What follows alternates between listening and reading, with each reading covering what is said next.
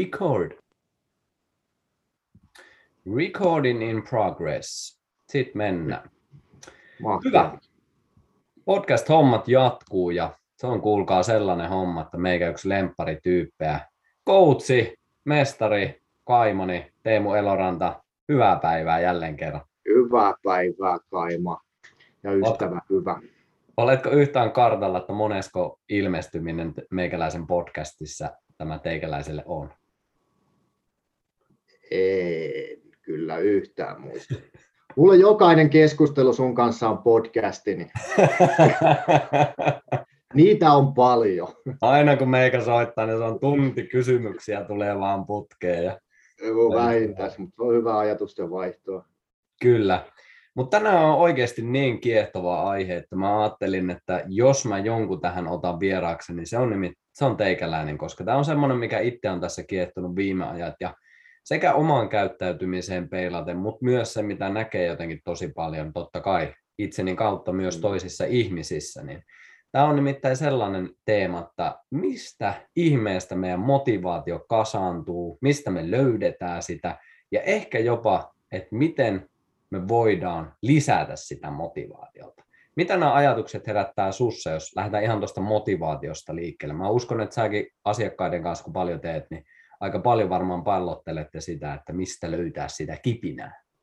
No joo, oikeastaan no ei, ei ihan hirveästi edes pallotella sitä, vaan että et mistä kipinää niin löytää. Mutta jos mä lähden vähän purkaamaan äh, siltä kantilta, miten se olisi, niin kun, ja miten mä itse sen ymmärrän, ja miten se olisi ehkä hyvä muidenkin ymmärtää just se motivaatio itsessään, että mikä se motivaatio niin on.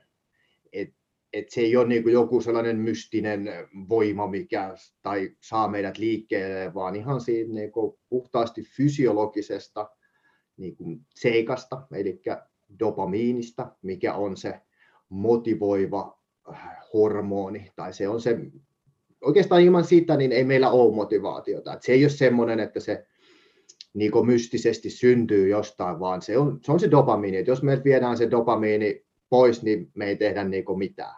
Et dopamiinikin on osittain, tai aika paljonkin varmaan vähän väärin ymmärretty, ymmärretty aine, että se ei ole se mielihyvä, vaan se on se ulkoinen, ulkoinen motivaatio lähteä tavoittelemaan asioita, niin sieltä, että dopamiini saa sen aikaiseksi. Ja tosiaan ilman sitä, niin ei meillä ole. Ei vaan ole motivaatiota niin kuin tehdä mitään. Eli tavallaan aina sen, niin kuin sen ytimen ja ymmärryksen kautta lähtee niin kuin tekemään ihan mitä vaan asioita. Vaikka nyt sitten toi motivaatio, niin sen ytimen ja ymmärryksen kautta lähteä ruokkimaan sitten sitä omaa, omaa tilannetta edetä. Ja aina se eteneminen edellyttää sen, että puhtaasti aidosti hyväksytään se tämänhetkinen tilanne, missä me ollaan. Ja sitten voidaan miettiä, että no mitä me voidaan tehdä, jotta me päästään jonnekin, minne me halutaan mennä. Juuri näin. Mun mielestä toi on tosi hyvä aloitus, koska yksi tavallaan idea, mikä mulla oli just tässä, olisi vähän poistaa sitä mystisyyttä, että se on itse asiassa yllättävänkin paljon, me heijastelee sitä meidän käyttäytymistä ja miten me ollaan ehkä tänä päivänä, miten viikko, ollaan kuukausi eletty tästä, että se jotenkin ainakin itse hahmotan, että tosi paljon me pystytään vaikuttamaan siihen, että minkälainen aivokemia siellä meidän sisällä on, joka sitten vaikuttaa siihen meidän käyttäytymiseen aika paljonkin. Et jotenkin poistaa sitä, että se ei ole semmoinen vaan ihmeasia, joka joko on tai ei, vaan se, että mitä me voidaan oikeasti itse tehdä sille. Niin ja kyse ei ole myöskään niin kuin siitä, mikä on osittain yksi harha, että se olisi tahdon voimasta kyse. Että mä en niin kuin tahdon nyt tarpeeksi, tai toi kaveri ei tahdo tarpeeksi, että sillä ei ole niin kuin motivaatiota tehdä, vaikka tietämys asioista olisikin, että mä aina käytän heittomerkeissä pitäisi, koska en tykkää siitä sanasta ollenkaan, että niin kuin mitä pitäisi tehdä. Et, et, et, se vaan, niin. Öö, niin, nyt, nyt itse asiassa just, just katkesi ajatus, mitä olin sanomassa noihin mun, mun, mun he, heittomerkkeihin, mutta siis lähinnä se, joo, tahdonvoima, että et kun meillä ei ole aivoissa sellaista niin kuin palikkaa, mikä olisi sellainen just, missä leijuisi joku meidän vapaa tahto ja se niin kuin ohjaisi sitä sitä meidän toimintaa. Et jos meillä ei ole vaikka motivaatiota ää, tehdä, meillä ei vaikka erity nimenomaan sitä dopamiinia, koska silloin, koska meillä erittyy dopamiinia, niin meidän, se on luontaisaa, se on helppoa, me ei niin mietitä, me vaan tehdään. Mutta sitten kun sitä ei ole, niin meillä ei ole sellaista palikkaa tuolla meidän aivoissa, mikä päättäisi, niin kun, että nyt puristan niin perkeleesti ja kohta mä, mä pystyn tehdä mitä vaan. Niin meillä ei ole, siellä ei vaan yksinkertaisesti ole, ja jos ei sitä ole, niin inputti tyhjästä on erittäin paha niin kuin nyhjästä. Mm. Sitä ei vaan niin kuin silloin tapahdu. Ja sitten se, niin kuin, mikä niin, niin, niin monesti mä törmään niin kuin näissä, just otetaan vaikka tuo motivaatio ja sen puute, tai se, olkoon se minkä asian tekeminen tahansa, että, että jos ei ymmärrä sitä ydintä, että, että, että tyhjästä on paha nyhjästä, jos ei sulla ole tällä hetkellä mahdollisuus käytettävissä dopamiinia, niin se, että sitten alkaa se itsensä sättimisen ja tuomitsemisen kierre niin kuin aikaiseksi. Eli aletaan kaivaa sitä kuoppaa niin kuin vaan syvemmälle ja syvemmälle sillä, että kun mä oon niin laiska, mä en pysty, mä en jaksa, mun kyllä pitäisi. Ja sit sä vaan niin kuin koko ajan sukellat, sukellat syvemmälle siihen, kun jos sä pystyisit aidosti hyväksymään sen hetkisen tilanteen, että missä sä oot, minkä verran mulla on niin kuin näitä pelimerkkejä niin sanotusti käytettävissä, ja sitten niin kuin edetä siitä eteenpäin ja lähteä sitten ruokkimaan niitä ää, omaan tilanteeseen järkeviä ratkaisuja, mitä vaikka dopamiinin osalta on todella paljon, mitä voidaan tehdä, jos, sen, jos tosiaan sen kokonaisuuden pystyy ymmärtämään. Et välttyisi siltä sen ymmärryksellä siitä kierteestä, mikä syntyy siellä omassa pikkuluupissaan sieltä, että mitä mun pitäisi olla ja mitä mun pitäisi tuntea ja mitä mun pitäisi tehdä. Niin ymmärrys, niin sieltä nousee niin kuin sellainen vapauden tunne tietyllä tavalla siitä, että, että kaikki on mahdollista. Kyllä. Ja toi on kyllä aika yleinen ja itsekin siihen kuoppaan niin monesti pudonneena, että sit kun ei ole jotain, niin se mieli alkaa luomaan sitä ahdistusta entisestä, joka kuitenkin vaikuttaa myös siihen fysiologiaan. Ja se on jotenkin niin hämmästyttävää, että kuinka paljon itsekin on käyttänyt energiaa siihen, että sättii itseään. Sen sijaan, että olisi tuonut sitä rehellisyyttä siihen, että no mistä tämä johtuu ja mitä mä voisin kenties tehdä. Et siinä on jotenkin tuntuu, että semmoinen hyvin vahva tunnekoukkukin siihen, että pääsee oikein rypeämään semmoisessa itsesäälissä, että ai että kun minä olen niin paska ja niin huono ja minu, minusta ei ole mihinkään. Että se jotenkin, siinäkin varmaan aika paljon semmoista opittua tapaa olla vaan. Opittua ja, ja tahtotilaa tuntea. Et olkoon se tunne sitten, jos nyt haluaa kategoroida tunteet hyviksi, pahaiksi, negatiivisiksi, positiiviseksi, niin ei sillä sinänsä niin kuin ole ihan hirveästi merkitystä, mikä se tunne on, mutta me halutaan tuntea jotain, ja sitten se osittain ruokkii myös sitä kierrettä, vaikka sitten se uhriutuminen ja marttyyriys vielä sinne lyödään niin kuin nupiksi sinne sättimisen, sättimisen lisäksi, niin se on sellainen, se herättää tunteen ja se palvelee meissä, meissä myös alkukantaisia tarkoituksia. Hmm. Ne on luuppeja, ja niistä luupeista niin kuin pystyy päästä eroon, mutta se on aina, se ei ole aina niin helppoa. Mm. Et, et sekin tullut vastaan niinku informaatiota siitä just, että mikä saa sen muutoksen, niinku jos aikaiseksi, olkoon se asia nyt tämä vaikka, että meillä on toi kierre, kierre tuossa dopamiinissa, tai meillä on kierre siinä itsensä sättimisessä, tai meillä on kierre syömisessä, tai jossain muussa. Niin tiesitkö, rakas ystävä, että sanat eivät pysty sinua muuttamaan? Tiesitkö tällaisen faktan meidän aivoista? No varmaan itse jotenkin hahmottaisin se silleen, että jos sanat on pelkkää niin symboleita ja tietoa, niin eihän se kosketa meitä mitenkään. Että jos niissä ei ole mitään tunnereaktiota, niin kyllä mä ainakin itse näen, että se aina vaatii sen tunnereaktio sinne taustalle, että mitään tapahtuu. Kyllä, eli se vaatii aina sen kokemuksen.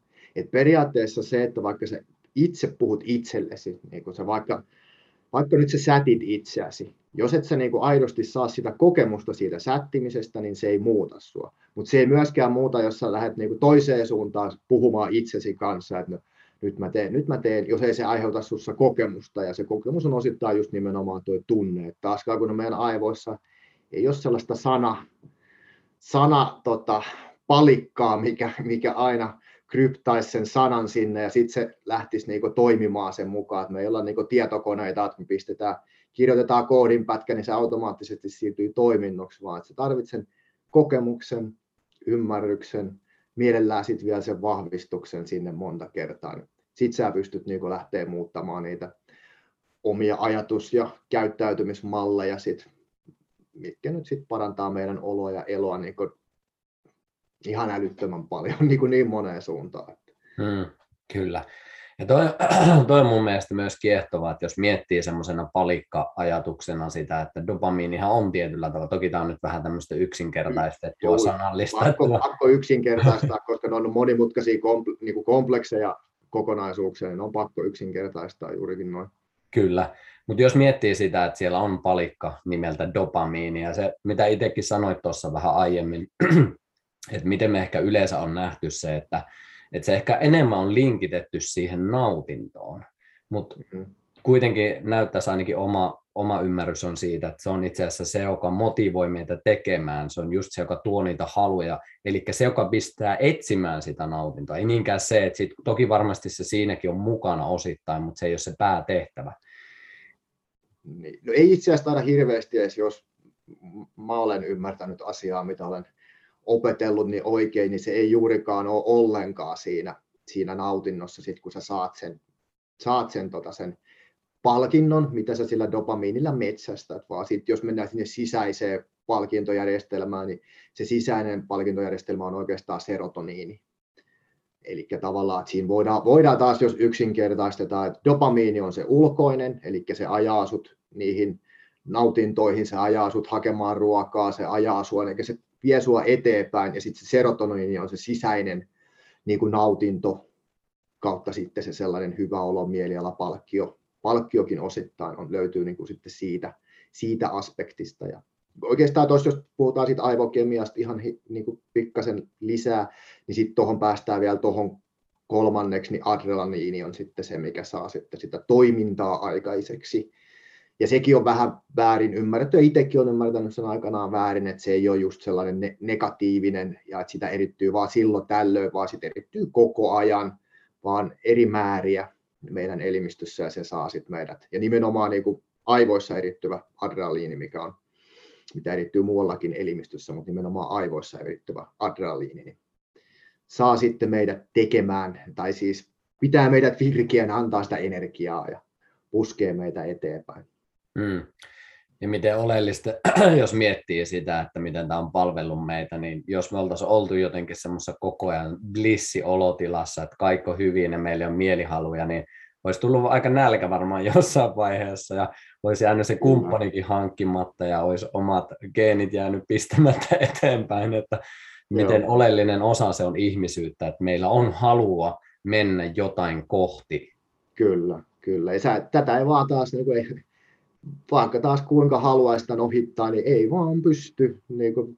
Tämä on meidän geneettisessä järjestelmässä oleva järjestelmä, ja sitä ei vaan pysty ohittaa, vaikka kuinka taas ns. tahtoisi, mm. tahtoisi että tämä ei mene näin, mutta hitto kun se menee näin. Ja sitten taas, no hyväksytään, että tämä menee näin, okei, me tiedetään, että meillä on tämmöinen järjestelmä, ja no mitä me voidaan sitten tehdä, että me ollaan niin kuin sopivassa suhteessa, koska emme voida myöskään koko ajan olla just menemässä johonkin ja puskemassa johonkin, että kaikella on määrälliset resurssit, ihan niin kuin dopamiinillakin on, dopamiinilla erityisesti on hyvin niin kuin määrällinen resurssi, ja sitähän ei metaboloidu niin kuin näin ja koko ajan ja muuta, vaikka taas tämä meidän nykyelämä monella niin kuin tuntuu, että se on jatkuvaa, jatkuvaa niin kuin dopamiinin ruokkimista sillä odotuksilla ja somella ja teoilla ja muuta. Ja sitten taas päästään siihen tilanteeseen, että tyhjästä on enää paha nyhjästä, ja sitten tulee se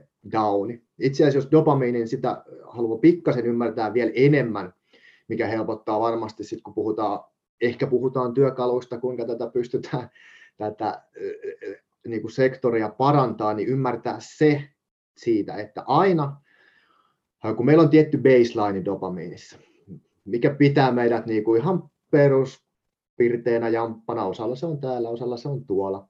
Mutta aina kun me otetaan suurempi dopamiini, me otetaan suurempi pyrskähdys dopamiinia, olkoon se sitten vaikka siitä, että me, meillä on tosi kova tahto tehdä jotain, me palkitaan itsemme jollain, tai sitten me käytetään ei me, anteeksi, me ei käytetä, joku muu käyttää huumeita, niin saadaan niin kuin isoja dopamiinipiikkejä aikaiseksi. Eli sitä vapautuu eksponentiaalisesti sitä dopamiinia ja se draivaa meitä eteenpäin. Niin aina käy siten, että kun se tulee se spike, siinä dopamiinissa me pusketaan tosi kovaa, niin tulee aina crash. Ja nyt se crash ei pysähdy enää siihen baselineen, vaan se sukeltaa sen baselinein alapuolelle. Ja sit sä oot täällä. Ja tässä on se käppi, se on sun normaali olo, ja sit sä oot täällä alhaalla. Et jos sä koko ajan hakeudut niihin oikeasti niin kuin sellaisia, että nyt mä haluan isoja tunteita ja isoja palkkioita ja koko ajan sellaista, niin siinä käy väkisin. Ja tämä on taas sellainen, söit sä mitä vaan, teit sä mitä vaan, niin sä et pysty tota ohittamaan. Sä aina crashaat sinne tota, baselinein alapuolelle.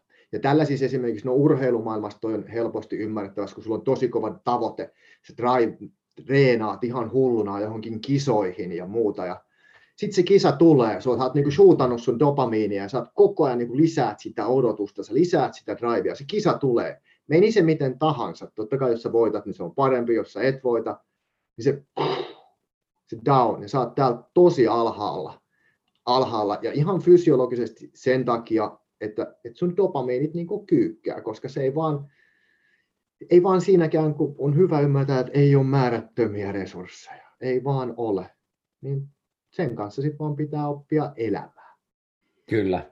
Ja sitten vaatii uusia tavoitteita ja niin poispäin, että sulla on sellainen sopiva se baseline, että sulla on oikeasti niin kuin joka hetkessä suht hyvä olla.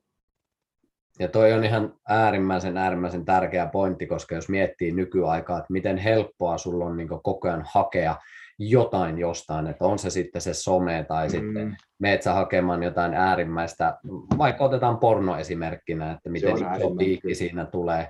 Ja sitten, että miten se syö sen sun koko tietyllä tavalla, että kun sitä ei voi vaan yhteen jotenkin määrittää, vaan että se näkyy sitten kaikessa, että miten sä jaksat tehdä töitä, miten inspiroitunut sä oot ihmiskohtaamisissa, että se on sitten niin kuin koko elämän värittämä todellisuus, että minkälaisia valintoja me ollaan tehty.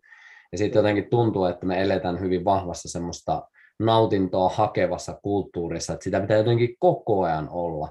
Ja sitten toi, että se kääntöpuoli tuleekin siinä, että itse asiassa sitten me tarvitaan niitä isompia annoksia. Se hero, heroinityyppi tarvii yhtäkkiä isomman annoksen. Mm. Se porno, mikä joskus innosti, se ei enää innostakaan. Tarvitaan koko ajan enemmän ja enemmän, koska ollaan just sen baselinein alapuolella. Eli siitä lähtökohdasta on tiputtu sen ison kokemuksen jälkeen niin alas. Mutta sitten meillä ei välttämättä ole sitä ymmärrystä tässä, että hei, nyt pitää rakentaa. Nyt ei ole aika taas entisestään sitä pankkia yrittää tyhjentää, kun se pankki on jo tyhjennetty. Mm. Ja tämä on itsellä ollut se kompastuskivi hyvinkin pitkään, että kun nauttii niin valtavasti niistä urheilukokemuksista tai jostain, vitsikö, muistaa jotain ekoja luentojakin, että miten kova piikki se on silleen, että jes, meikä teki tämän. Ja sitten, että sen olisi antanut tasaantua, niin sitähän ei tietenkään niin tehnyt, vaan haippasi niin kuin monta tuntia sen jälkeen. Ja sittenhän mm. niin kuin siitä tulee se, että se on ihan valtavan kuluttavaa myös. Et jotenkin, että jos ton pystyisi hahmottamaan silleen, että jos siellä on isompia, niin antaa myös sen kasautumis- tai rakentamisvaiheen tulla. Et hyväksyy sen tosiasian, että jos sinne elämään haluaa, jos koet, että olet vähän samanlainen tyyppi kuin meikäläinen, että aina välillä mennään ylös ja välillä tullaan sitten alaskin, niin pitää hyväksyä just tuo realiteetti, että sitten mä tarvin sen rakennusajan, koska muuten mulla ei mitään annettavaa. Kyllä, että on, silleen se on helppo niin kun ajatella, että sulla on yksi pankkitili, ja jos sä, tai tavallaan, tai sulla on se yksi kukkaro, missä sulla on ne sun palikat, ja jos sä sieltä niin kun koko ajan niin kun otat, niin ei, ei sinne niin kun jatkuvasti tule, vaan sun pitää välillä sitten tehdä sitä, tehdä vähän sitä tylsää työtä, jos koet työsi tylsäksi, niin tehdä sitä, että sä saat sinne taas sitä valuuttaa, millä pelata niin kuin sitä hyvää oloa. Niin se vaan vaatii sitä aikaa. Ja just sitä rakennusta ja just sitä, että se baseline niin kuin on kohdallaan. Koska sitten just siinä käy myös se, että, että sit mistä syntyy sitten kaiken näköisiä addiktioita, olkoon se sitten pornoon tai johonkin muuhun. Että sä et enää välttämättä pääse sillä haipilla siihen baselineen. Että sä et saa enää sitä, sitä baselineen sitä hyvää fiilistä, vaan sä niinku tavallaan tarvit sitä, sitä stimulaatiota siihen, että sä voisit, voisit edes vähän normaalimmin. Että sä et niinku vaan, sä, sä niinku sä vaan sukeltelet siellä alapuolella sit jossain vaiheessa. Ja sitten yksi, mikä siinä taas siitä fysiologiasta on hyvä ymmärtää näistä, koska siis dopamiinihan on viestin välittäjä ja sen pitää tarttua johonkin, eli se vaatii sen reseptorin, mihinkä se vie sen viestin. Ja sitten kaikista reseptorista, kaikki meidän reseptorit voi mennä tukkoon liiallisesta käytöstä, olkoon se sitten insuliini, mikä on helppo ymmärtää, kakkostyypin diabeetti, diabetes, mikä on ollut paljon kartalla. Siellä on reseptorit tukkeessa, saattaa mennä, testosteronireseptorit saattaa mennä tukkeeseen, ihan mikä vaan. Aina kun liikaa käytetään, niin sitten jossain kohtaa on ehjä edessä, eli se tasapaino, sen löytäminen, niin ollaan taas siellä yhdessä niin kuin hyvinvoinnillisessa ytimessä, ytimessä ja ymmärtää, että välillä voi olla vähän tylsää, mutta sitten taas, että jos pystyy sen kaikilla omilla valinnoillaan, saa sen baselinein, sellaiset, se on jatkuvasti niin kuin silleen, sulla on, mitä mä nyt, sulla on jatkuvasti niin kuin silleen, niin kuin meikäläisen, mulla on niin kuin seitin ohut, hyvä olo niin kuin all the time, niin sinä ei tarvi niin kuin niitä haippeja, et ei, ei, ei niin kuin, se ei stimuloi se haippi niin kuin niin, että sä vaan sulla on niin kuin, tää, tää on ihan jeppistä, vittu kun on kiva käydä väsyneenä nukkuu ja ihan älyttömän siistiä herätä seuraavaa päivää. Baseline on kohdillaan ihan selkeästi. Kyllä mä väittäisin, että mulla on tuo baseline tällä hetkellä ihan, ihan hyvällä mallillaan, sanotaan. Joo. Ja toi on silleen kiehtovaa, että miten itsekin ehkä ollut sokea sille, että mitkä sitä sitten loppupeleissä, että niin kuin periaatteessa hyv- hyvätkin näin heittomerkeissä voi viedä. Jos miettii vaikka silleen hyvin vahvoja, mulla on tuossa iso, se ei nyt näy tähän kuvaan, mutta tosi iso kajarikin tuossa, minkä hankin, että miten iso stimulaatio musiikkikin esimerkiksi on. Ja jotenkin tosi kiehtovaa siinäkin on se, että sitten kun ottaa sen toisen lähestymistavan, että ei kuuntelekaan. Että on niin kuin edes hetken, että se musiikki ei kuulukaan. Ja sitten kun sä kuulet sen joku biisin, niin se on niin kuin ihan valtavasti herkistynyt se koko järjestelmä. On silleen, wow, mikä biisi! Tai sitten jos muistelee jotain vitsi yläasteella, kun alkoi alko seksuaalisuus heräämään, niin ei silloin mitään pornoa ollut, ainakaan mulla saatavilla. Se oli joku hikinen lehti, joka ei ollut edes mikään niin kuin pornolehti, vaan se oli... An- Anttilan kuvasto. Just näin, että ne oli niin kuin... Ne oli naisia, jotka oli tyyliin vaatteissa, ehkä joku rintsikka setti, ja se oli aivan sille mindblowing, että oh shit, tämä on niin kovinta kamaa ikinä. Et se on jotenkin tosi kiehtova.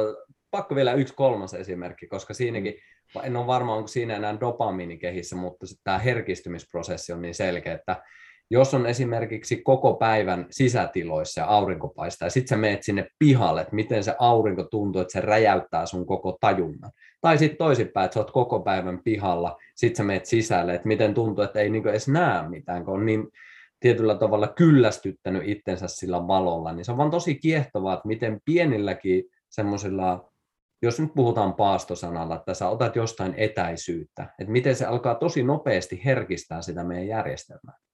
Kyllä se pääsee, sitä, se, pääsee se pikkasen niin kuin putoamaan se, että siellä ei tule niitä haippeja. Tuo on ihan hyvä tuo musiikki, musiikkiesimerkki, koska tosi monihan musiikilla vahvistaa niin kuin erilaisia tunnetiloja, treenejä tai sitten niin kuin muita, niin sehän on eräänlainen just taas tosi kova niin kuin dopamiini, niin kuin koukku.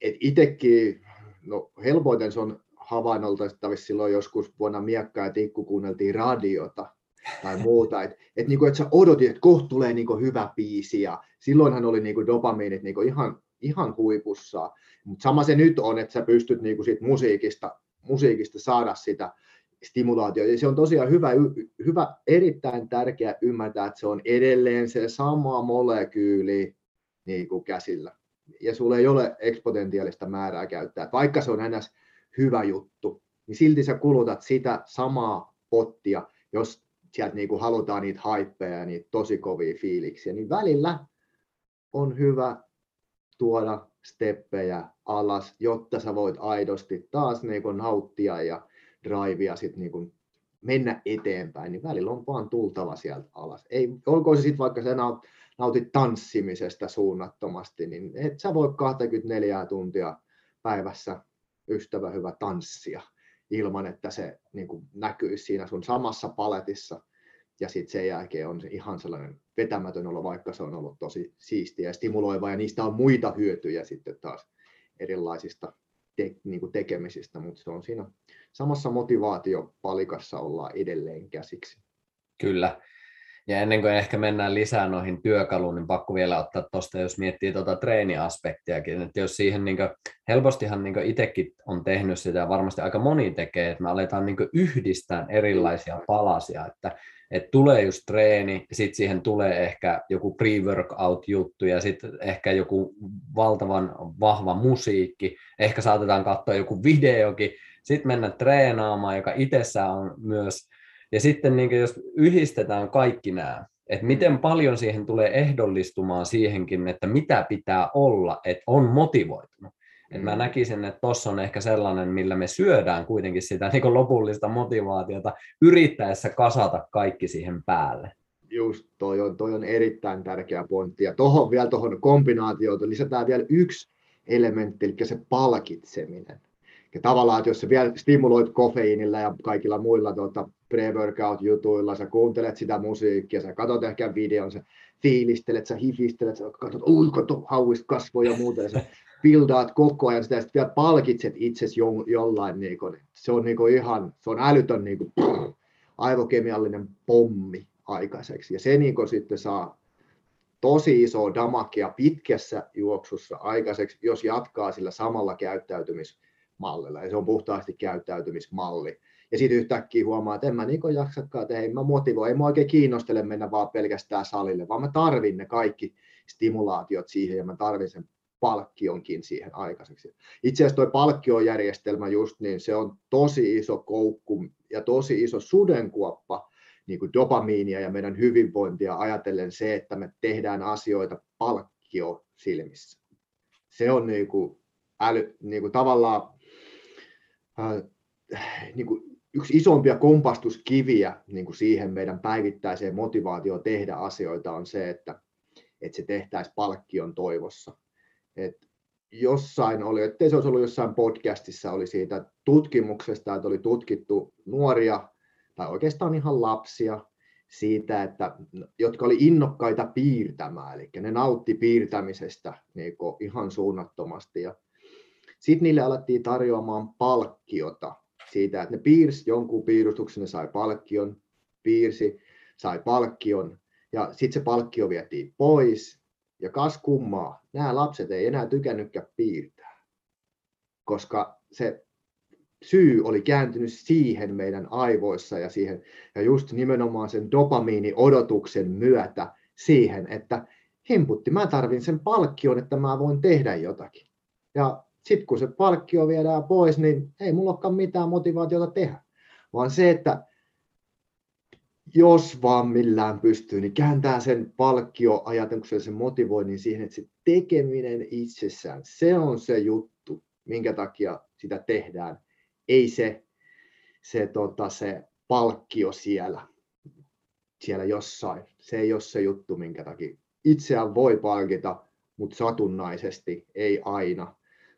Ja, ja tota, niin sitten se pysyy sellaisena se baseline hyvänä ja sä nautit siitä tekemisestä, kun se ei ole palkkioperusteista se meidän tekeminen. Olkoon se nyt sitten ihan mitä hyvänsä, treenaamista, töiden tekemistä. Et ei, töitäkään ei ikänä kannata tehdä pelkästään rahan vuoksi, koska raha on se palkkio ja sitten se sun motivaatio niin kuin niin kun se on aika heikko siinä kohtaa, vaan että siellä on joku elementti siinä. Että mitä sä teet, että sä saat siitä itse tekemisestä sen, sen baseline dopamiinin, se vie sua eteenpäin ja se tekee sulle sitä oikein höpöä niin kuin pitkässä juoksussa. Toi on niin tärkeä pointti, jos miettii sitä, että kuinka paljon me tehdään tässä yhteiskunnassa just sitä, no ääni meinaa lähteä, sitä tietyllä tavalla myös ehdollistamista siihen, että nyt mä käyn lenkille, jotta mä saan syödä, nyt mä teen tämän työn ja sit mä palkitsen tällä juomalla itseni. Ja toi on mun mielestä niin äärimmäisen hyvä pointti, että just se syö siitä tekemisestä itsestään ja joku, joka voisi olla oikeasti tosi mukavaakin tekemistä ja alkaa menettää sitä merkitystään, koska me niin kuin nähdään vaan se palkinto.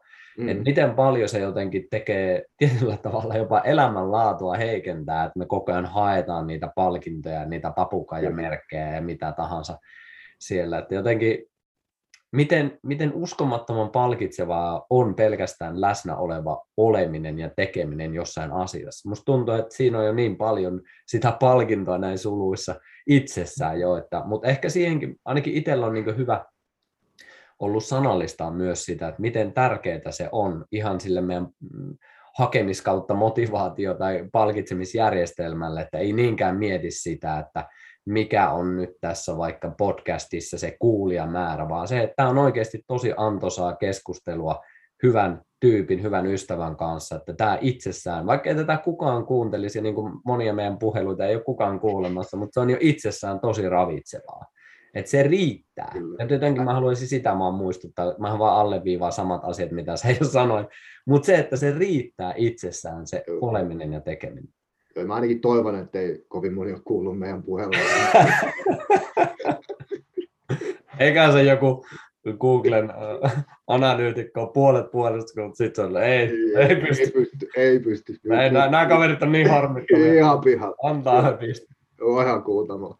Joo, mutta toi, toi on oikeasti joo. Tota, jos pystyisi highlightata, niin, kuin, niin sillä annettaisiin tosi isot propsit niin siinä, että se oma käyttäytymismalli, mutta se, että se ei ole helppo muuttaa ja se on hyväksyttävä taas se hetki, missä sä oot niiden omien ajatusten kanssa ja saada sitten sitä ymmärrystä ja kokemusta siitä muunlaisesta toiminnasta. Ja yksi hyvä esimerkki ihan täällä meillä kotona on sitten semmoinen, että et eletään vähän niin kuin sitä lomaa varten, tiedätkö, että sitten se loma on se ainoa hetki tietyllä tavalla, milloin voidaan ladata, ladata akkuja ja niin kuin se, on, se on tavallaan se kliimaksi, että sitten tietyllä tavalla, että et se arki niin kuin on, olisi semmoista, että se on, tämä on siistiä, se on niin kuin oikein, että maluttiin, kiva herätä aamulla ja kukonlaulun aikaa niin kuin avata silmät ja touhutaan aamutouhut ja sitten lähtee niinku taas uuteen päivään ja sitten hyväksyä se, että sit energiaa riittää sen, kun sitä riittää ja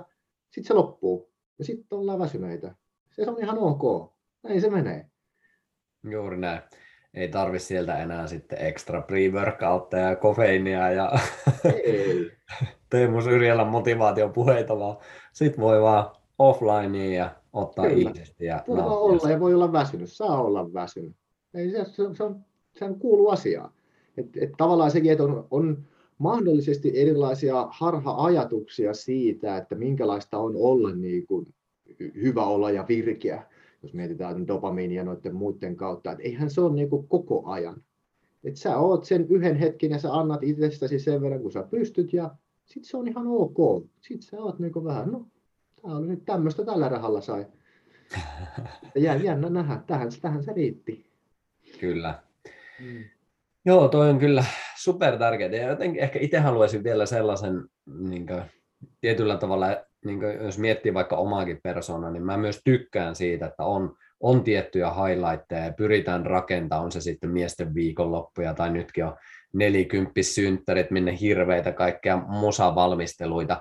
Mutta jotenkin siinäkin on tajunnut sen, että se on itsessään se matka ja sitä kohti. Se on se siistein juttu. Et se jotenkin, mä vaan niin itselle sanon tätä, että et jotenkin et se ei poista sitä, etteikö saisi olla niitä isoja kohtia, mitä kohti menee, mutta se matka itsessään sitä kohti, niin se on kuitenkin se kaikista tärkeä. Mun, mun mielestä on tosi siistiä, että täällä kun mä yksin biisilistoja väsäilen, niin mä oon tosi fiiliksellä. Sillä, että, että vaikka se ei niin tapahtuisikaan se iso highlight siellä, niin se on silti ollut tarkoituksenmukaista ja kivaa tekemistä. Kyllä, koska sitten siinä on aina se iso riski myös siinä, että kun just kun... Bi- ja totta kai mä oon ihan täsmälleen samaa mieltä, ja elämästä pitää nauttia ja pitää pildata, mutta nimenomaan, että se syy tehdä ei ole se huippu, vaan se syy tehdä on se tehdä. niin kuin, sieltä, sieltä tulee se, niin kuin ne suurimmat kiksit, koska sitten siinä on se kolikon kääntöpuoli, otetaan vaikka toi, nyt toi koppi tuosta sun juhlavalmistelua, ja sä haippaat sinne musiikkia, ja sä oot niin, kuin niin fiiliksissä, sä oot pildannut sinne musiikkia ja muuta, ja sitten joku tulee sanoa, että tää on ihan paskaa musiikkia. Mm. Niin ai että se fiilis taas, kun ei, ei kukaan muu ei ole niissä sun samoissa niin kuin aivokemiallisessa koktailissa niin kuin niissä hetkissä mukana. Sä olet vain sinä, sun todellisuus, sun tunteet, mutta sitten me oletetaan ja odotetaan, että muut vastaa tähän samalla tavalla. Jos ei ne vastaa, niin ne on ihan niin kuin omituisia. Et siinä on myös sellainen pieni yhteisöllinen, tai meidän ihmisen, kun me kaivataan sitä kontaktia muista, muista ihmisistä ja sitä sosiaalisuutta, niin semmoinen vähän sellainen sudenkuoppa, että kun mä oon haipissa ja mä oon siinä, niin kaikkien mu- oletetaan vähän, että muutkin on tai ne muutkin pääsee siihen samaan, tai että ne nauttii samoista asioista kuin minä, samalla tavalla kuin minä. Et se on vaan se oma todellisuuskupla, mikä siellä on. Niin senkin kun ymmärtää, niin vitsi on itsensä kanssa ihan kiva olla. Et muitten ei tarvitse nauttia samoista asioista, eikä ne nautikaan, eikä ne koe asioita samalla tavalla kuin minä. Se mun kokemus on aina se uniikki kokemus, koska siellä on se uniikki koktaili erilaisia aineita tuolla meidän aivoissa ja erilaisia kokemuksia ja yhteyksiä ja odotuksia ja tunteita ja tiloja. Kyllä, ja jotenkin itsestä tuntuu, että se helposti ehkä menee siihen, niin kuin mitä tuossa alussa vähän pohjustinkin, että tietyllä tavalla semmoinen nautintohakuinen yhteiskuntamallityyppinen, että koko ajan pitäisi ollakin kivaa ja koko ajan pitäisi nauttia, mutta niin kuin me molemmat ja kaikki kuulijatkin tietää, että elämässä on tosi paljon epäonnistumista ja kaikenlaisia tuntemuksia. Mm. Ja jos pystyy niihin suhtautumaan silleen, että ne on ohimeneviä hetkellisiä kokemuksia, mutta just ei tappele niitä vastaan, vaan ottaa sen hyväksynnän. Nyt on tällainen, että... Niin aika... siis, tohon heti otan koppia, koska mä rakastan tietyllä tavalla myös epäonnistumista. Ai että... Ja miten tärkeää se on? Se on niin tärkeää, että voi morjes, mikään ei opeta sua paremmin kuin pieni epäonnistuminen. Niin se on niinku ihan siistiä, että ei vitsi, tästä tuli tällainen ja sitten myöntää. Siis se, että myönnetään, että ei vitsi, mä oon ollut ainakin monessa asiassa väärässä ja mä olen tällä hetkellä erittäin monessa asiassa väärässä, kun mennään tuonne elämään eteenpäin ja saadaan niitä oppeja. Et se, että et se, on, se on oikeasti on niinku tärkeitä juttuja, ne on tärkeitä juttuja epäonnistua niinku asioissa, mutta ei tietenkään koko ajan ole epäonnistumisia, vaan sitten siellä tulee niitä välillä niitä onnistumisia, mutta sitten aina vaan jaksaa puksuttaa. Ja sitten tämä on just se, että tavallaan vähän siihen dopamiiniinkin, että kun tehdään eri asioita, niin jännä nähdä. Niin kuin jännä nähdä, että miten tässä käy. Mutta sitten se ei kuitenkaan, kun sä teet niitä asioita, niin se tekeminen on se juttu. Ei se sitten se lopputulema nyt, että mikä se on vaikka erilaisissa liiketoiminnallisissa spekseissä tai sulla siinä musiikissa, että se, että onko kaikki yhtä fiiliksissä siitä sun musiikkivalinnasta kuin kuin Kyllä, mutta toi, toi just mihin olin oikeastaan menossakin, just toi, että se epäonnistumisen tärkeys ja ennen kaikkea sen tärkeys, että tulee sinuksi sen kanssa. Mm. Että, että niin kuin, se on osa elämää ja myös mun elämään kuuluu niitä epäonnistumisia, mutta myös siinä se, että miten sen määrittelee sen jälkeen, kun niitä tulee. Et jos sen pystyy ottamaan hyväksyvänä läsnä olevana kokemuksena, että hei, tämä meni nyt vituralleen, mitä mä voin oppia tässä, ettei jää siihenkään luuppaamaan ja yritä jotenkin elää elämänsä silleen, että niitä epäonnistumisia ei koskaan tulisi, koska sit jättää mun mielestä tosi paljon sitä elämää elämättä, koska ei halua kohdata jotain tunnetta, joka on täysin kohdattavissa oleva tunne kuitenkin. Tulee sitä pelkoa, että pelkoa siihen niin kuin tekemiseen ja kokemiseen ja elämiseen. Että, että mulla on se, mitä mä oon sullekin ja monelle muullekin sanonut. Mulla on se mantra, että tämmöistä tällä rahalla saa. Se riittää, mihin se riittää ja that's it. Mä oon tehnyt, mä oon tehnyt niin kuin sen, mitä mä oon tehnyt ja that's it. Ei se, ei se ole vitsi sen ihmeempää. Sitten me vaan katsotaan ja jos se, katsotaan sitten jatkossa toisella tavalla, jos kokee aihetta siihen, mutta ei, ei se. Mä oon, oon käyttänyt tätä ihan myös niin kuin parisuhdekeskustelussakin, että, että tämmöistä tällä rahalla saa. Terveisiä vaimolle vaan. Terveisiä vaimolle, että muuksien ala. Tämä on, tää, tää on tämmöistä, että koko ajan kehitytään ja eletään ja kokeillaan ja tehdään ja ei, ei tämä sen vakavempaa ja ihmeellisempää. Mm. Miten tuosta tulee pikku tämmöinen sivu haara, joka on pakko vielä ottaa ennen kuin mennään työkaluihin vielä en, entistä enemmän, niin miten sä, ootko sä törmännyt siihen, että esimerkkinä jos nyt ottaa tämän dopamiinin, niin nyt jos miettii sitä, koska jotenkin intuitiivisesti tuntuisi, että jos sulla on alhaiset dopamiinit, niin sitten ne epäonnistumisen kokemuksetkin olisi huomattavasti haastavampaa käsitellä ja ottaa vastaan. Ootko sä huomannut tuossa mitä, onko siitä mitään näyttöä tai fiilistä mihinkään suuntaan? Hyvin, hyvin vaikea sanoa, koska siellä on just useampi koktailihan siellä on, mitkä vaikuttaa, vaikuttaa sitten tohon kokemukseen, että siellä on just se serotoniini erityisesti sitten mukana, että, että onko se just sen yhden tai minkä akselin takana, kun ei, ei ole kuitenkaan tuosta toista puolesta ylempää korkeakoulututkintoa eikä tutki aktiivisesti aihetta muuta kuin siis tota, erilaisten tutkimusten kautta, mutta ei ole siis itse siinä, niin ei, ei, hyvin vaikea sanoa. Mutta se menee nimenomaan noin, että, että silloin kun sulla on aivokemiallisesti haastavaa, että siellä on tasot syystä tai toisesta matalalla, reseptorit ehkä tukkeessa tai ei vaan ole pelimerkkejä millä pelata, niin kaikki tuntuu niin paljon raskaammalta. Itse asiassa se vaikuttaa myös sun käsitykseen ajasta merkittävästi. Et siellä on, on se elementti kyllä ihan niin kuin näytönkin puolesta olemassa, mutta se, että just mikä se on, niin sitä en osaa sanoa. Mutta to, ja käytännössäkin tuohon kyllä törmää, että silloin kun se ihminen otetaan vaikka nyt masennuksia tai muuta, niin kaikki ne tuntuu niin, kuin niin paljon raskaammalta, mitä ne niin kuin aidosti on. Et se on vaan taas tällainen elementti, mikä on tietyllä tavalla vaan hyväksyttävä siihen hetkeen. Et tällainen on. Ja just se, jos minulla syntyy pettymyksiä, minulla syntyy niitä tunteita, niin antaa tulla. Tämä on, ei lähde tuomitsemaan niitä, että en mä saisi tuntea tai muuta. Se on taas semmoinen, kun ei ole sitä palikkaa tuolla eikä tuolla eikä tuolla missään mun päässä sitä palikkaa, että millä me voitaisiin niin kun sillä tahdolla päättää jotain toisin. Sä et vaan pysty tätä meidän evoluution kehitystä ohittamaan sillä, sillä että sä nyt vaan päätät jonkun asian. Sä voit yrittää, ja jos sä saat siitä kokemuksen, niin sit se on fine. Sit siitä tulee sulle toiminta, toimintamalli, mutta sä et vaan voi päättää, niin sitä on ihan turha sitten tuomita ja taas kaivaa sitä kuoppaa niin kuin syvemmälle sillä, sillä loopilla. Et ymmärtää nämä. Mä, mä, mä olen jotenkin mä olen ymmärryksen ylin ystävä. Et pyrkii ymmärtämään ja siten, että ne sopii siihen omaa katsomukseen. Et ei siten vaikka, että miten me sanotetaan asioita, vaan siten, että se sopii siihen niin kuin itseensä, siihen kuulijaan. Ja sitten se sieltä niin kuin jäsentelee itselleen sopivan sen kokonaisuuden, mikä sopii niin kuin sinne omaa tetrikseen, mikä siellä aivoissa on. Se sopii sinne. Et ei yri, yri sovittaa niin kuin näitä meidän sanoja, meidän niin kuin ajatuksia mihinkään, vaan ottaa niistä ja pureskelee niistä ja muovaa niistä oman. Ja sitten lähtee toteuttamaan sitä. Mahtia.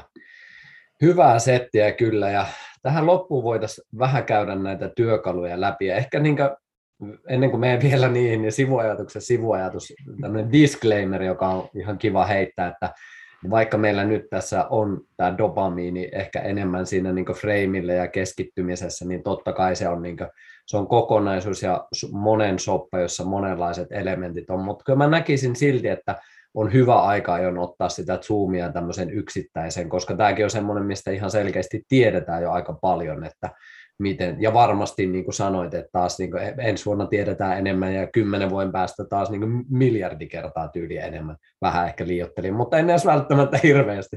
Informaatio jotenkin nopeutuu ja kasaantuu nyt niin kovasti, niin totta kai se on se koktaili. Mutta se siitä. Ota, mä, mä, mä otan tuosta ihan pienen kopin. Tuo ei ollut tietyllä tavalla disclaimeri, vaan tuossa puhutaan sellaiseen, jos ihminen haluaa muutosta. Ja nyt kun me puhutaan just sellaisesta tosi laajasta kokonaisuudesta, niin siinä ei ole kontaktipintaa, niin kuin, että mihinkä sä tarttuisit.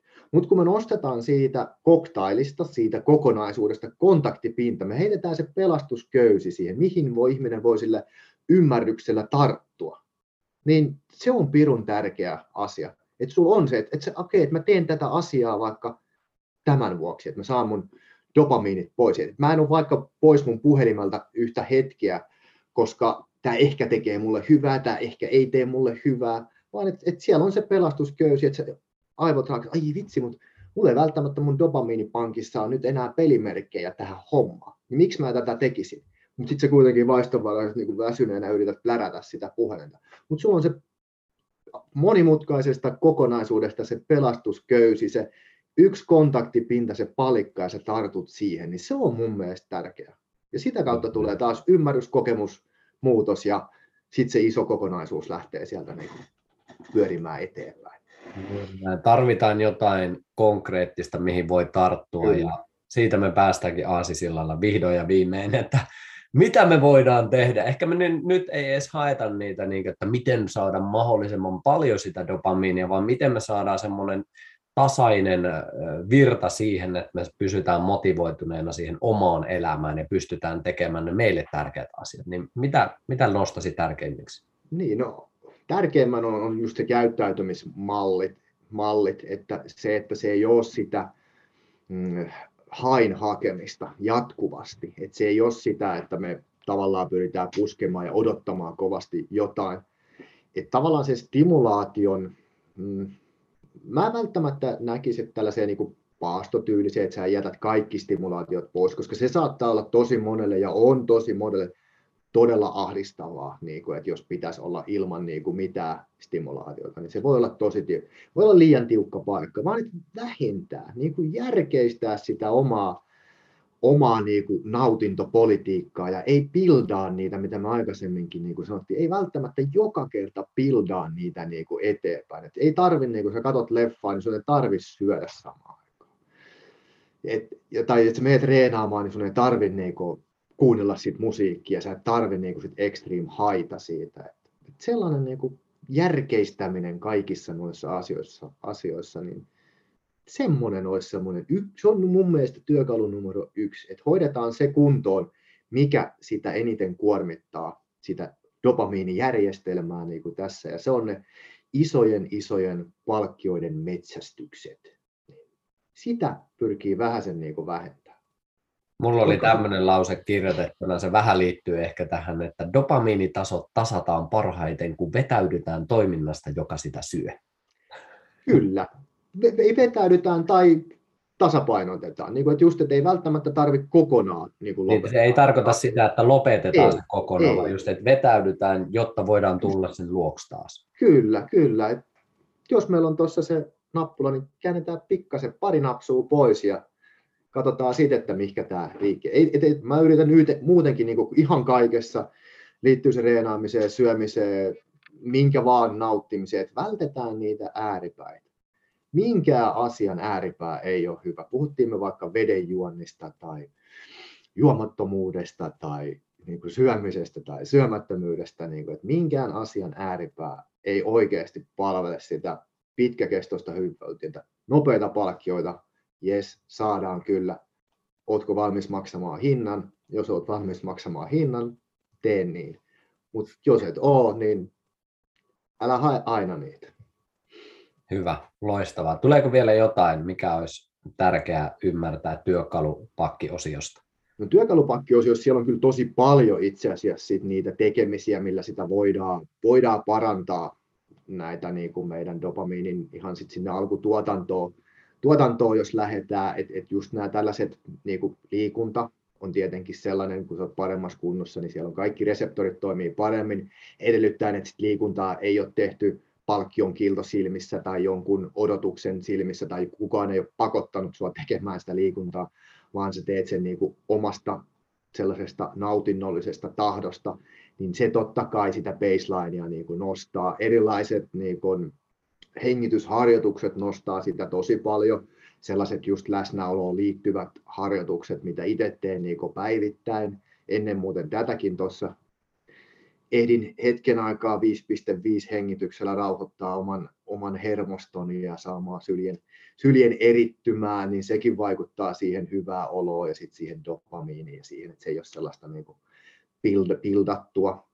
Eli hengitykset, kylmä, kylmä kuuma-altistukset vaikuttaa, ja se, mikä vaikuttaa erityisen, erityisen paljon, mikä vaikuttaa toki kaikkeen, on se nukkuminen. Sekä kuinka me niinku just sitä valoa esimerkiksi käytetään, miten me altistetaan silmämme valolle, mikä määrittää sitä meidän vuorokausirytmiä, niin siinä on yksi iso, iso elementti siihen, että mitenkä sitten tuo meidän, meidän niinku normaali sisäinen, hormonaalinen ja aivokemiallinen toiminta menee. Ja ravitsemus, sieltä löytyy niinku monta, monta tekijää, mitä kannattaa ottaa huomioon. Sokereita otetaanpa pari napsua poispäin, ei tarvitse kokonaan, mutta se, että se ei ole joka, joka aterian jälkeen tai edes välttämättä joka päivä sä et saa siitä sokerinapsua, koska se on taas sellainen, mitä me odotetaan ja dopamiini on hyvin ohjaava tekijä siellä. Et se ei tule aina se napsu sieltä, vaan occasionally tulee se hyvä, hyvä napsu ja alkoi se nautintoaine sitten mikä, mikä tahansa, niin välillä niin kuin pikkasen downshiftaa ja sitten sit, sit voi taas. Ja muutenkin, että se perusravitsemus, että siellä on riittävästi proteiineja, riittävästi hyviä rasvoja. omega kolme näyttäisi olevan merkittäväkin rooli meidän aivokemiaan. Niin ne tasot kannattaisi pitää kunnossa, tai on hyvä pyrkiä pitämään kunnossa. Ja sitten tietty erilaiset tulehdukselliset tilat, mitä meidän elimistössä saattaa syntyä vääristä valinnoista niin kuin ravitsemuksen osalla, tai sitten sellaisista, että ei tueta riittävästi, niin ne saattaa sitten vaikuttaa myös tuonne niin kuin tonne meidän aivokemialliseen ja sitten siihen motivaatioon, mistä me nyt ilmeisesti tämä koko juttu lähdettiin, lähdettiin, lähdettiin liikkeelle, niin siellä on paljon, paljon tuollaisia tekijöitä. Ja jos yhden haluaa vielä nostaa esiin, nämä nyt valitettavasti tulee, ei tule mitenkään jäsenneltynä, vaan nämä tulee yhdessä pöt, pötkössä, niin kuin, että toivottavasti joku saa niistä jotain edes irti, mutta jos puhutaan niin kuin reseptoreista ja kuinka meidän niin kuin käytettävissä olevat dopamiini pystyy niin kuin sit sitoutumaan niihin reseptoreihin, niin kofeiinilla on jonkun verran näyttöä, että se parantaisi sitä dopamiinin käytettävyyttä. Elikkä, mutta se pitää olla just sellaista hallittua do, niin kuin kofeiinin käyttöä, niin se pikkasen parantaa sitten niitä, niiden pelimerkkien osumista siihen oikeaan, oikeaan lokeroon. Ja erityisesti niistä niin jerpamate D on semmoinen, millä näyttäisi olevan niin kuin vielä sellainen suojaava vaikutus tuonne meidän dopamiinireseptoreihin. Eli jos haluaa sellaisen yksittäisen tärpin, niin jerpamate teetä, se on hyvin kofeiinipitoinen tee, mutta sillä on myös muita ominaisuuksia. Vaikuttaa muuten myös meidän rasvan käyttämiseen energiaksi positiivisesti. Eli se on sellainen kiva liemi, mitä kannattaa. En ole itsekään ihan hirveän pitkän aikaa niin kuin jerpamatea käyttänyt, mutta olen korvannut niin kuin päiväkahvit nykyään tuolla jerpamatella.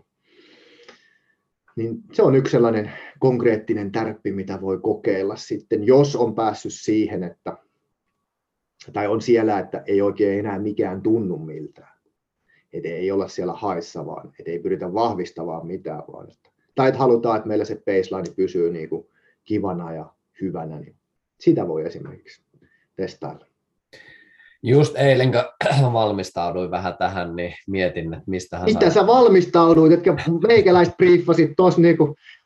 No jälkeen, just jos mä tuun mestarin kanssa juttelemaan, niin mä en voi tulla tyhjin paukuun, että kyllä mulla täytyy olla vähän jotain niin kuin tietoa, että mistä mennään, että ei voi näyttäytyä sillä, että jos mä tuun mestarin juttu sille ilman valmistautumista, niin se on sama vähän aika vitsi, mitä vertausta. Bruce Leein kanssa lähtisin Kuusamon skillseillä niin potkimaan toisia ukkoja, niin ei, ei pysty. Kyllä niin taso pitää pitää.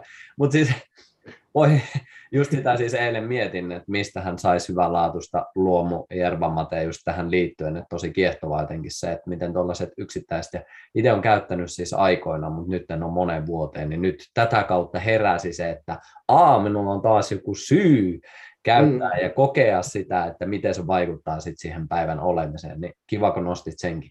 Ja yksi toinen, minkä sä nostit tuolla, niin pakko nostaa se, mä en tiedä, onko sä, varmaan oot tietoinen siitä yhdestä tutkimuksesta, josta just tuota kylmää vettä katsottiin, että siinä oli kolme erilaista lämpötilaa, että nyt saatan muistaa ne lämpötilat väärin, mutta olisiko ollut kolmekymmentäkaksi asteista, kaksikymmentä asteista ja neljätoista asteista.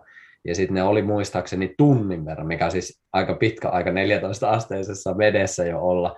Mutta se niinku nousu, mikä siinä oli just siinä kaikista kylmimmässä neljäntoista asteen vedessä, niin oli kaksi ja puolinkertainen, eli kaksisataaviisikymmentä prosenttia dopamiinitaso. Se on jotenkin aivan jäätävä nousu, ainakin meikäläisen näkövinkkelistä. Ja sitten näytti, että se on kuitenkin, että se ei ole semmoinen hetkellinen, vaan se jatkuu useamman tunnin siellä vielä. Joo, se jatku, jatkuko se kolme vai kuusi tuntia. Jo, mutta joku sellainen, että se oli kuitenkin tosi merkittävä, mutta Mutta ei, ei välttämättä ihan realistinen, että ei, ei kehoteta nyt ketään menemään tunniksi, tunniksi neljätoista asteeseen veteen ainakaan ilman, ilman valvo, valvo, valvovaa silmää, sanotaan näin. Mut kyllä, mutta on... voidaan tehdä tuota. Ja toi on itsellä silleen ollut niin jollain tavalla semmoinen, mitä on fiilistely, vähän eri, en niin niinkään tieteen näkövinkkelistä, mutta just itämaisissa viisausperinteissä on puhuttu siitä, että just tämmöinen kylmäaltistus, että se ruokkii sitä sisäistä tulta, että tämmöisen vähän symboliikan kautta, niin on, kyllä mä oon ainakin itse huomannut sen, että sit kun aamusi esimerkiksi tai päivällä käy, niin kyllä se on hyvin erilainen olotila myös siitä kaikkeen muuhun tekemään, että jotain puskuria se ihan selkeästi antaa, että onko se sitten hermostollinen puskuri, onko se sitten dopamiinipuskuri, vai onko ne loppupeleissä kaikki siellä, niin vaikea sanoa, mutta jotain se tuntuisi tekevän siihen, että sitten tehdään asioita ja asiat ei ole niin jotenkin herkäleveä, vaan sitten sillä, että no niin, vähän niin kuin jonkinlaisen suojapuskurin vähän saatava. Kyllä, ja adrenaliinihan se ainakin stimuloi niin kuin välittömästi. Sä et voi taas välttyä siltä, kun sä menet sinne kylmän alle, niin se, se herättää sun selviytymismekaniikat ja puskee sitten sinne tota, vähän, vähän lisää energiaa niin sanotusti selviytymään päivän askareista. Mä itse käytän kylmää, niin kuin mä käyn illalla aina, niin mutta mä teen sen silleen, että mä en, en niin kuin virkistä itseäni siinä, vaan mä teen. Käytän sitä tosiaan ilta, illalla saunan jälkeen, niin kuin viilennän elimistön ja käytän sitä sillä tavoin. Tavoin niin siitäkin saa niin kuin ihan järjettömän hyvän olon, sanotaanko näin. Muutenkin tuo just elimistön lämpötiloja on jonkun verran nyt tullut viime aikoina fiilisteltyä. Niistä kyllä riittäisi, tota, niistä riittäisi toinen, toinen mokoma ja pidempikin podcast, ja siellä on ihan tosi, ja itse testailun tosi kiinnostavia, kiinnostavia juttuja, mitkä niin kuin kyllä toimii, mutta niistä voidaan keskustella sitten jonain toisena ajankohtana. Ei lähdetä niitä sekoittaa nyt tähän, tähän sen enempää, koska näitä sivupolkuja tulee muuten ihan liian. Mutta tosiaan se kylmä ja samoin lämpö. Lämpö tekee, eli sauna tekee sitä, vähän sitä samaa, samaa aspektia ja aktivoi meissä tiettyjä asioita, niin kuin monelta kantilta katsottuna hyviä asioita. Mm. Et just, et saunaakaan, niin kun sitä ei vaan... Meillä monella se löytyy, niin siitä kyllä oikeasti saa tosi paljon hyötyä muutakin kuin sen hien ja peseytymistarkoituksen. Sitten jos pystyy niin kun itselleen niin kun just löytää sen ymmärryksen, löytää sen syyn niin kun tehdä niitä asioita ja tavallaan pystyy vahvistamaan sitä, niin se sisäinen mekaniikka siihen, miten se toimii, niin se on moninkertainen verrattuna siihen, että sä vaan menet sinne ja olet, ja sitten sä mietit, no mitäköhän tässä nyt sitten tapahtuu. Ei tässä tapahdu niinku mitään. Kyllä. Sitten jos sulla on se syy ja se sisäinen ohjaava prosessi sinne ja se ajatusmaailma sen takana, niin kaikki on niinku niin moninkertaisesti niinku kannattavampaa, ihan niinku jos vaikka mitataan niinku näitä meidän markkereita, mitä pystytään sisältämään, mitataan vaikka verta, verenpainetta ja kaikki, niin, niin ne verensokerit, niin ne vaikutukset on niinku moninkertaiset siihen, versus että sä vaan teet niin kuin aivottomana niitä asioita ja et yhtään niin kuin ole luonut sitä pohjaa tai sitä freimiä, sitä kehystä, minkä vuoksi sä niitä asioita teet ja mitä sä mahdollisesti tällä tekemisellä, mikä tämä tausta tälle on. Voisi olla toki vaan saunassakin vaan peseytyminen tai kylmässä vedessä peseytyminen, ei siinä mitään, mutta siitä, että jos haluaa niin kuin enempi vaikutusta ja haluaa niitä isompia, sanotaan nyt, ei sanota isoja tunteita, mutta voidaan sanoa isompia tunteita ja saadaan niin kuin tolla, että se on pildattu sillä tavoin se freimi sinne, että mitäs tässä ollaan aikaa tekemässä. Aivan. Ja vielä yksi on pakko ottaa, mikä ainakin itselle tuntuu aina palaavan, on se sitten asia mikä tahansa, niin ihmiskontaktiin ja ihmisyhteisöihin, että jotenkin itselle se oli jollain tavalla vähän yllättävääkin, mä en nyt sitä täysin tarkkaan mekaniikkaa osaa sanottaa, mutta just oksitosiinin merkityskin ihan dopamiinillekin. Oletko sä siihen törmännyt? On siitä tullut jotain vastaan jo. Joo, että sekin oli tosi mun mielestä kiehtovaa, että miten niin yksinkertainen ja meihin syvä koodattu asia kuin, että hakeudutaan merkityksellisiin ihmissuhteisiin, parimuodostus ja kaikki nämä, niin siinähän on sitä, että me koetaan varmasti jokainen, varmasti myös pelkoa niistä asioista, mutta mm. myös sitä kiinnostusta ja halua mennä niitä kohti, niin se jotenkin, ainakin itse haluan vielä nostaa, että miten tärkeässä roolissa hyvät ihmissuhteetkin on. On, on, ja se tosiaan ruokkii sitä, ja se ruokkii myös sitä baselinea siihen dopamiiniin, että sulla on se sosiaalinen verkosto niin kuin siinä suurin piirtein kohdallaan, ja, ja just, että on niitä merkityksellisiä ihmissuhteita, ja tulee vaikka sitten oksitosiinia, tai sitten muuta mielihyvää liittyviä, niin kuin hormoneita erittyy, niin sehän on, ne menee, niin kuin, ne menee just, vaikka ollaan puhuttu dopamiinista, mutta ne menee linkissä, että ne ohjaa sitä meidän toimintaa siihen, vaikka, vaikka nyt lisääntymiseen ja hengissä säilymiseen ja kaikkeen muuhun, muuhun vastaavaan. Me eletään niin, niin, niin jumalattoman hienoa aikaa, että kun me pystytään, meillä on niin kuin meidän energia ei mene siihen selviytymiseen, vaan me pystytään oikeasti niin kuin tehdä, tehdä elämässä niin, niin hienoja juttuja. Meillä on aikaa tehdä niin hienoja juttuja tässä, että vähän kun saa ne laput pois siitä omilta silmiltä ja alkaa havainnoimaan noita asioita ja saa niitä omia käyttäytymismalleja silleen, että siellä kolikkokukkarossa on niitä palikoita pistää sopivasti eteenpäin, niin täällä on niin hienoja juttuja. Me ollaan todella onnekkaita. Sen verran itse tykkään aina, tai to, olen tykännyt ja edelleen perehdyn historiaan, mistä me olemme tullut, ja pitkiä, pitkiä aikavälejäkin, ja se kiinnost, kiinnostelee kovin, niin me ollaan kyllä niin, niin hienossa vaiheessa tota, ihmiskuntaa, että voi morjes. Siihen on kyllä hyvä päättää, ja tämä on hienoa myös ihmiskunnan historialle, että näinkin suuret mestarit on päässeet kokoontumaan tälle ruudun välityksellä yhteen, niin ei muuta kuin on onnekkaat kuulijat siellä, niin kiitos kun olette olleet taas messissä. Kiitos ja anteeksi, että olet samassa lauseessa. Mutta siis onhan tämä nyt siinä mielessä, ainakin itseä, miten tästä jotenkin otan ehkä sen tiivistyksen, ja oikeastaan tässä muutaman päivän yrittänyt tiivistellä sitä, että et just vaikka itsekin on sellainen, että tykkää semmoisia kaikkia isoja kokemuksia havitella ja näin poispäin, niin ehkä jollain tavalla on nyt aika innoissaan siitä vähentämisestä, ja se vähentäminen ei tunnu nyt mulle semmoiselta, että pitää luopua jostain, vaan se tuntuu itse asiassa, että ei vitsi, onpa kiehtovaa lähteä testailemaan, että aina ei olekaan se isoin stimulaatio, vaikka kun lähdetään luennolle tai podcastiin tai treenaamaan tai mi- mitä tahansa. Sitten voi lähteä semmoiselta hyvin tyhjältäkin pöydältä ja antaa sen hetken itsessään ravita. Ei tarvi aina etukäteen, ei tarvi jälkikäteen. Että... Ja se on itsellä ainakin vielä tässä vaiheessa niin opettelua, ja toki pikkuhiljaa se on alkanut integroitua elämään, mutta ehdottomasti näkisin, että oppilas olen tässä vaiheessa vielä. Mutta se tuntuu jotenkin tosi siistiltä tähänkin teemaan, että että jotenkin se, se tieto itsessään, että se antaa sen motiivin lähteä kokeilemaan, että mikä on mulla se tunne sitten, kun mä teen sitä. Mm, kyllä, kyllä. Mutta oppilaita me ollaan kaikki. Koko ajan, jos vaan siihen suostuu. Ja jos ei suostu, niin sitten on turha mitään oppiakaan. Ihan mahtavaa. Kiitos Teemu jälleen kerran. Huikeita, huikeita settiä kyllä. Haluatko sä johonkin ihmisiä ohjata? Onko sä, sä oot niin... Ei, tonne. Vasemmalle vai oikealle? Vai ylös alas? Ylös alas. Mä haluan ohjata ihan mihinkä ne haluaa mennä. En mä halua ohjata ihmisiä. Jos ne haluaa jotain, niin sitten ne kysyy jotain. Sitten mä voin kertoa jotain. Mutta ei, ei, ei tarvitse ohjata. Eikä siis muuten, kun en ole itse henkot aktiivinen missään noissa sosiaalisissa medioissa sen enempää muuta kuin välillä hyvänä päivänä jotain pistän. Ei semmoista, mutta meidän valmennuksia kahdeksan viikkoa piste fi sieltä, sieltä löytää, ja sitten toki puuhailen myös sellaisen vaatemerkin kanssa kuin Nallevear.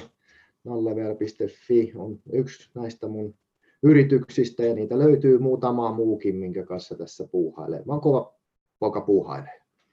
Kyllä. Ja kiitos kaikesta pallottelusta, mitä ollaan tässä näinkä off, offline-tilassakin heitelty, niin nämä on mulle ollut kyllä tosi siistiä ja avartavia ja jotenkin kokonaisuutta tukevia, niin kiitos teikäläisille. Voisin jopa kutsua sua mun yhdeksi mentoriksi, niin kiitos Teemu kaikesta. Kiitos, kiitos, kiitos itsellesi.